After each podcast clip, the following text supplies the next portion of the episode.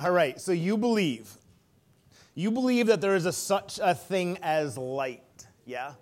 You believe in light, right? We see, we see light. Whether flowing from the sun or any other luminous body, but you cannot comprehend either its nature or the manner wherein it flows. Like, how does light move from Jupiter to the earth in eight minutes, 200,000 miles in a moment? How do the rays of the candles behind me brought into the room instantly disperse into every corner? Again, there's three candles, yet there is but one light that's filling the room. Explain this to me, and I'll explain to you the three in one God. Uh, this is, that was actually from a sermon back in the early 18th century. Early 18th century, preached by, uh, by Reverend John Wesley. Um, and perhaps science can explain some of these light questions that he kind of raised 300 years ago. Maybe science has progressed enough to understand some of these light types of things he brings up. But yet, all these years later, we're still wrestling with how to explain what Wesley calls the three in one God. Let's pray and then we'll dig in. Heavenly Father, Christ Jesus, and Holy, Holy, Holy Spirit, we bring our whole selves before you this morning. We bring our whole hearts and minds and souls before you as we attempt to explore, to celebrate, and to even slightly understand this mystery of our three in one, one in three God. Father, Son, and, and Spirit, we know that our human language will inevitably fail us. And so instead of us being able to fully explain with every single detail perfect, can you just allow us to reside in that relationship that Father, Son, and Spirit have within each other? And through Christ's atonement on the cross, now we get to enjoy with you in the heavenly realms. We pray all these things in your name. Amen. All right, so we are at the end. This is the last of three weeks. We're in what we've been calling a trifecta of mysteries. The Easter season is transitioning, right? We went from Easter, this whole season of resurrection and new hope, and it's ending now with these trifecta of mysteries, right? The ascension a few weeks back. Last week, Pentecost, where the Spirit was poured out amongst the earlier church, and today we wrap up this three week span with what's known as the Feast of the Holy Trinity. Fun fact the Feast of the Holy Trinity is the only festival in the church calendar that centers around a theological doctrine rather than a event per se right like we're not celebrating christmas christ being born or, or, or good friday christ dying or resurrection but rather we're celebrating a doctrine a teaching that we've received through the 66 books that we call the bible concerning the author of life the entity that we call god God. And we're doing this as divinely inspired authors have named this God Father, Son, and Holy Spirit. In that same quote that I read to start this sermon from that sermon of John Wesley from 300 something years ago, he says this He says, The Trinity is the doctrine that lies at the heart of our Christ centered faith. Think about that. The Trinity, the three and one, the one and three, the three and one he says, lies at the heart of our Christ centered faith. Basically, what he's saying is that the Trinity unveils, defines, and safeguards all this that we do. Everything that we do, everything that we're about can be traced back to this community that Father, Son, and Spirit have within itself. That's why every Sunday really is Trinity Sunday. Uh, how many times, I, me and Andrew were talking this week, and uh, and, and, and, I think I counted like seven times throughout the service, five to seven times, where we invoke the name of the Trinity Father, Son, and Holy Spirit from beginning all the way till end. And so instead of attempting just to put on some human analogies and language, I, want to dig into a text that I believe does a really good job all by itself. Maybe not on this side of eternity, we'll understand fully what John's speaking of here. But let's dig into John. Uh, it's 1 John uh, chapter 5. Okay, so we're going to be in 1 John chapter 5. It's what's, what, what you see on the screen behind me in verses 6, 7, and 8. And I think John does perhaps one of the best jobs in talking about the Trinity God three in one. As a matter of fact, the word Trinity doesn't even appear anywhere in the 66 books, but rather, like I said, it's, a, it, it, it's what people have been naming this God as inspired by the Holy Spirit over the years. And so let's start right here in John chapter, uh, 1 John 5, 6, where John writes, This is the one. John's referring here to verse 5. If you look back at verse 5, he's talking about Jesus, Jesus, the, the, the, the, the Son of God. So this is the one, having come from one place to another, right? So Christ coming from one place to another by water and by blood. And he names this Jesus Christos, Jesus Christ. He says, not merely, merely by udate, water, but also by hudate, water, and by the amati, the blood. And he says it's the pneuma, the wind, the breath, and the spirit is the one that is martyrun, the martyrun, the martyring, the one who is martyring or bearing witness to something at all costs. That's what a martyr is. A martyr is, is, is one who is willing to bear witness to something at all costs. And so John is saying here that there is a God who is in the heavenly realms, who is martyring, bearing witness at all costs. And he says, because the pneuma, right, the pneuma, that spirit, the wind and the breath, is the truth. And this word here really is truth as reality as in there is only one truth, there is only one reality in which we actually dwell. And so, in this one thought, this one sentence, really from John, this writer, we see him talking about water. We see him talking about blood, and we see him talking about spirit. And so let's break it down uh, just, just, just, just really quickly here for just about two seconds here. Um, when we see him talking about water, think of Christ as living water. Okay, we see this in, in, in, in the New Testament. Christ as living water. Water as in that eternal current of water. Yeah? That eternal current of water that is constantly flowing in and out of the lives of everything, the life of everything. It's that place where the Creator dwells. We talked about this in, in Ascension. It's God's space. And then, most likely, in an attempt to combat Gnostic attempts at hijacking the faith, if we want to get, if you want to get into that with me later, we can talk about Gnostic attempts at hijacking the faith. But he says not just water, so it's not, you know, Christ wasn't, it's not just eternal, but also John now unites this living water, this eternal current with flesh and, did you hear the word he said, and blood blood as being temporal or temporary. So we have the eternal Christ in the flesh, right? We call that incarnation, incarnate, in meat, the flesh and blood of Jesus the Son. And then he goes on and says, because of this, it's that pneuma. The way we know this is because the pneuma, the Spirit, the breath of God, testifies.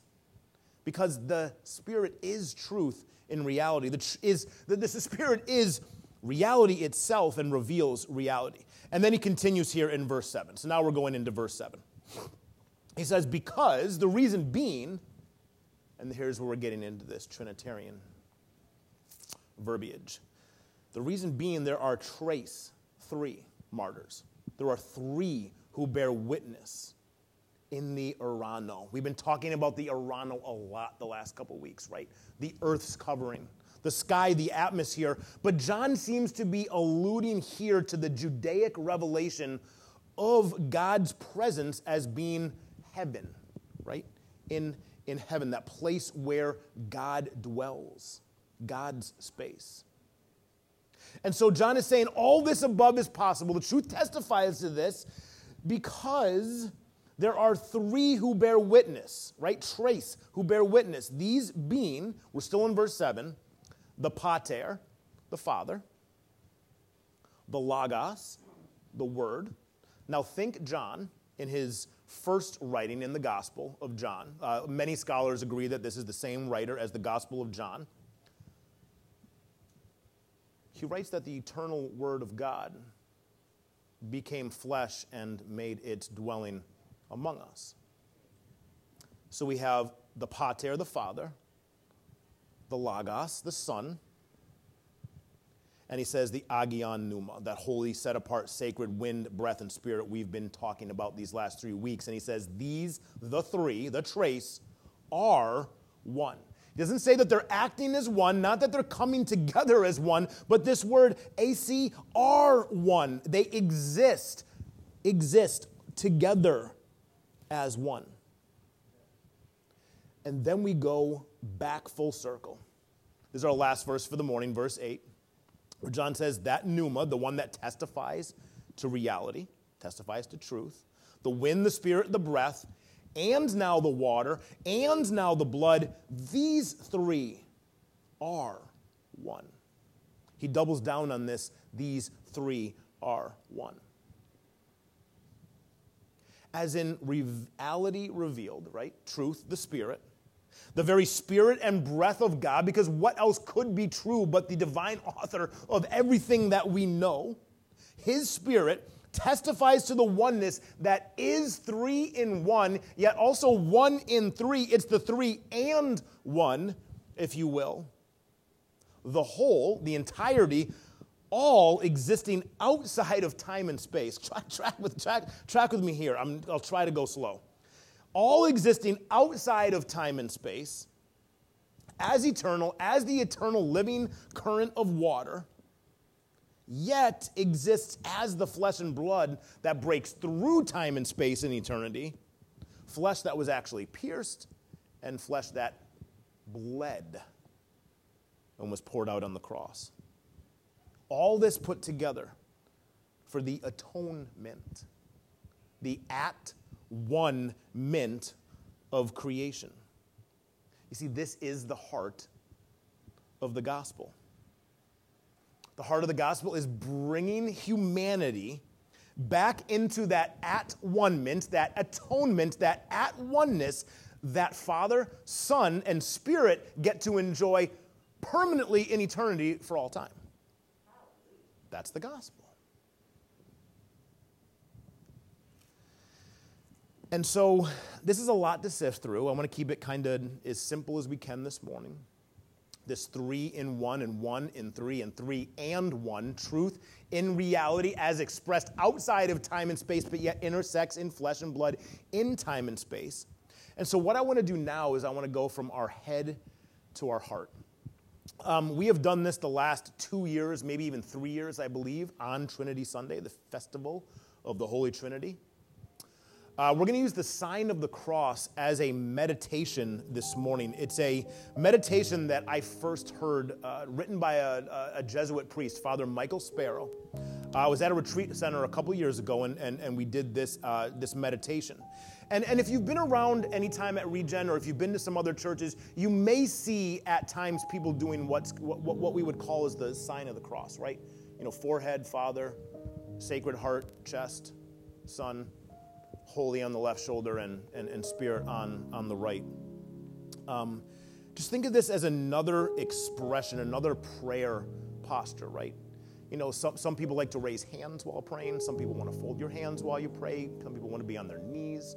There's lots of different ways, genuflecting. There's lots of different ways that we can pray using our body. And so, the sign of the cross in, in a worship setting, when we invoke the Trinity, Father, Son, and Spirit, is just another way to pray with our bodies. The earliest record would actually be Tertullian in the early third century um, of using the sign of the cross. And so, if you're willing to stretch a bit, I'd like to invite you into this meditation this morning. I'd like to invite you to invite God to come into your mind, your heart, your past, and your, and your future. As always, you can do this with your eyes open or your eyes shut. I'll guide you. And uh, try to put away whatever distractions may be kind of pulling you down right now. Maybe it's even something that you're physically holding in your hands if you have your Bible open or, or, or your phone or, or something like that. And simply notice your breath as we, as we so often do. Breathe in the blessings and the love of God and exhale any of the anxiety, the worries, the stress, anything you might be carrying with you this morning. You see, God's desire is for us to his desire is to recreate us over and over and over again, more fully, each and every moment in His likeness and image, and in, in, the image and, in, image and the likeness in which we were created. Right, right, right. God said, "Let us make humans in our image, in our three, Father, Son, and Spirit." And so, may your prayer this morning be as simple as where your hand is placed and you're breathing. It's not like to invite you to take your right hand. Can take your left hand if you're a lefty, if that's easier for you. It doesn't matter which hand it is. Take your right hand and place it at the center of your forehead. As we pray in the name of our Creator God, as we pray in the name that Jesus calls Abba, Papa, Father, we pray that all the functions of our mind, that our will and our intellect, our memory and our imagination, all that swirls in our brains might be dedicated to our Abba, our Papa, our Father, who art in the heavens. Make sure you continue to breathe.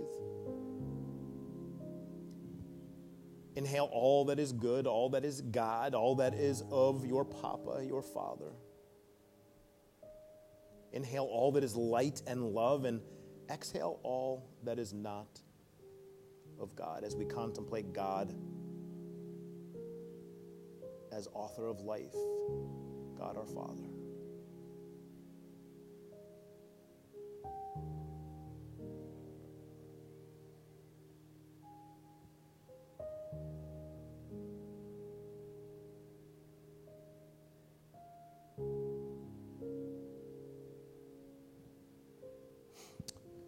Shake out your right hand. Shake it out. And now place it in the center of your chest, that sacred heart. As we pray in the name of the Son, as we pray in the name of the sacred heart that once was wounded, that heart of love that is the eternal Christ, as we pray in the name of Jesus. And we pray that we may be Christians not just in our head, little Christs, but also in our hearts and in every fiber of our being. With your inner eye, the inner eye of your heart, look inside and see how your heart is doing lately. Does your heart feel alive? Is it beating? Is it strong? Or perhaps it's cold, cold as ice or hard as stone. Maybe your heart is hanging together by a thread this morning, about to break. Or maybe it's alive and active and ready to martyr, to witness. Wherever your heart is, it's the one heart you have. And no matter where your heart is, it's that same heart that Jesus invites and says, Come to me, all you who are weary and burdened, and I will give you rest. Breathe in the blessing that is Christ Jesus. And as you exhale, let go of whatever is not of God. As we contemplate God as sacred God as the heartbeat and ethos of all that we do.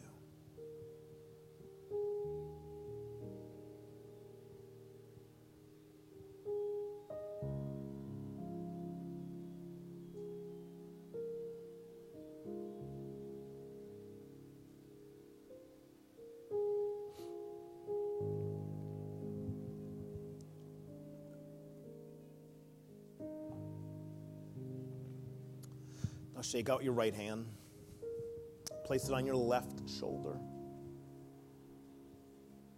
As we pray in the name of the holy, holy, holy, where we claim our past, the deeds we are proud of and the deeds we are ashamed of.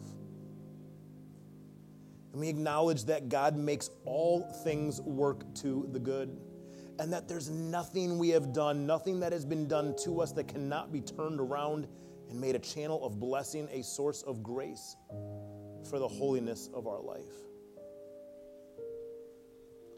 And as we contemplate the holy, the sacred, the set apart, what is it that you're proud of? Surrender it to the Lord. What are you ashamed of? Surrender that to the Lord. Breathe in the blessing. And as you exhale, give over all to the holiness of our God.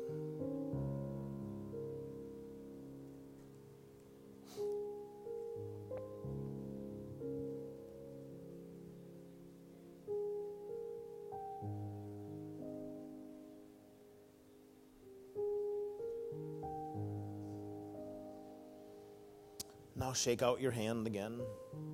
And now place it on your right shoulder.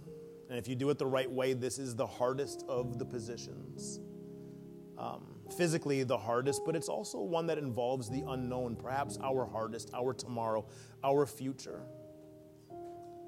And as we pray in the name of the Spirit, the wind, the breath of God, we look forward to our future unafraid and confident that if we live a long life or a short one, if we live in honor or shame or sickness or in health, we pray that God's blessing, that God's Spirit would abide.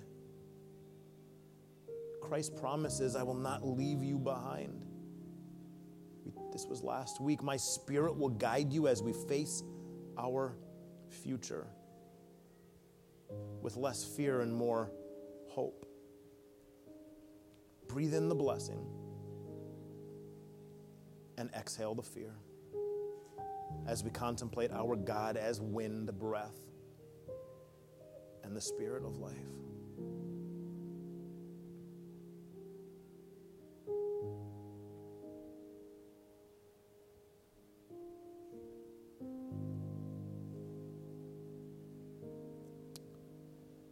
Now shake out your hand for the final time. And now use whatever prayer posture is more comfortable for you, the most comfortable for you. As we pray to the God beyond us, to the God of power and of mystery, the God of wonder and surprise, the God that Jesus called Abba, Papa, Father.